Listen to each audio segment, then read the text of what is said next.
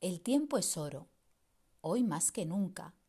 Nos aferramos al tiempo que nos queda en vez de disfrutar del tiempo que nos queda. Porque amamos la vida o porque amamos a los que nos rodean, o por ambas cosas. Una sabia persona me dijo hace años, deja que todo fluya, todo pasará, lo bueno y lo malo, las aguas volverán a su cauce. El tiempo fluye, los segundos, los minutos, las horas, los días, las semanas, los meses, los años.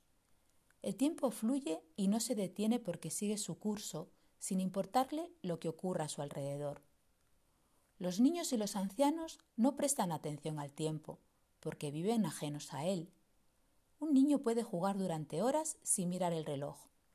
Un anciano puede ver la televisión, trabajar en su huerta o jugar a las cartas sin percatarse de que es la hora de la cena.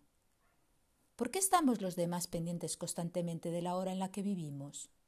Porque el mundo ha cambiado. Mis abuelas y mis abuelos eran agricultores. Trabajaban escuchando a la naturaleza, seguían el ritmo de las estaciones, miraban al cielo y actuaban en función del clima.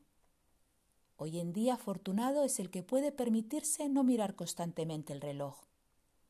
¿No les gustaría levantarse cada mañana, desayunar, ponerse a trabajar sin prisa pero sin pausa, preparar la comida, comer, dormir una siesta, seguir trabajando, cenar y acostarse sin preocuparse por la hora a la que realizan todas esas actividades? Cuando tenía ocho años, mis padres se mudaron de Barcelona a Palas de Rey y pasé mucho tiempo con mis abuelos paternos y con mi abuela materna.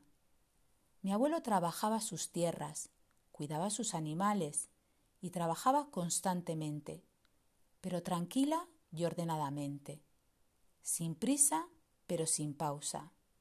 A veces miraba al cielo y sabía exactamente qué hora era, lo cual me fascinaba yo, con ojos de niña, no entendía cómo mi abuelo sabía qué hora era. Ahora lo entiendo. Estaba en contacto con la naturaleza y la naturaleza con él. Lo mismo ocurría con mis abuelas. Ambas, mujeres dulces y cariñosas, me enseñaron y me hicieron entender lo importante que es la gente que trabaja en el campo.